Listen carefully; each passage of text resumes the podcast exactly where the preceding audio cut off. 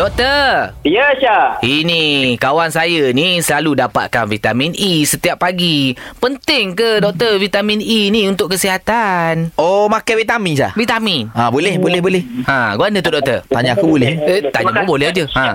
Isa juga kawan Syah yang bertanya dan juga semua pendengar gegar pilihan nombor satu Pantai Timur. Hmm. Okey, vitamin E ni dia adalah satu jenis vitamin yang larut lemak dan hmm. sebenarnya vitamin E ni cukup daripada makanan dan kita tidak perlukan banyak lah. Hmm. Dan makanan yang kita ambil tu biasanya vitamin E dia ada dalam makanan yang berlemak eh. Tapi dia jadi masalah tak cukup jika individu tu mengalami masalah pencernaan. Hmm. Dia tak boleh kuat vitamin E ataupun dia mengamalkan diet rendah lemak. Hmm. Jadi bila tak ada lemak, vitamin E pun akan kurang lah. Betul. Ha, ha, jadi vitamin ini memang penting juga sebenarnya. Dia hmm. merupakan uh, ubat ataupun chemical antioksidan.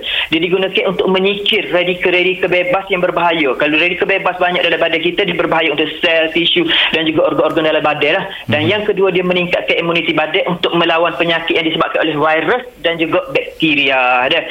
Jadi sebenarnya kalau kita ambil cukup minyak, cukup uh, apa tu makanan seperti sayuran uh, hijau seperti bayam, bijirin, tomato, brokoli, buah-buahan apa semua tu maksudnya cukup dah. Kalau kita tidak diet secara agresif lah. Oh, oh penting jugalah. Kan. Hmm. Mana tapi atau apa yang berlebihan ni dia menyebabkan bahaya juga. Dan dia ada kesan sampingnya kalau berlebihan Syah. Hmm. Oh tak boleh makan lebih. Tak boleh makan lebih juga. Dan. Hmm, Ha, hmm, jadi hmm. kalau lebih kat dia rasa senang, krem, perut jadi krem, kekejangan usus, loyo, cerit beret, keletihan lesu, penglihatan menjadi kabur dan juga air kencing menjadi pekat. Nah, bila air kencing jadi pekat, dia jadilah keluar batu kaki apa. Hmm. Dan, Kalau macam Mak Syah ni vitamin lebih ke kan doktor? Ha. Uh, dia lebih belakang Masya tu. Nampak? Ha, belakang lebih. Ha. Mungkin mungkin ada ADHD kita kena buat pemeriksaan. Jangan main-main dengan kita. Kita lebih semua.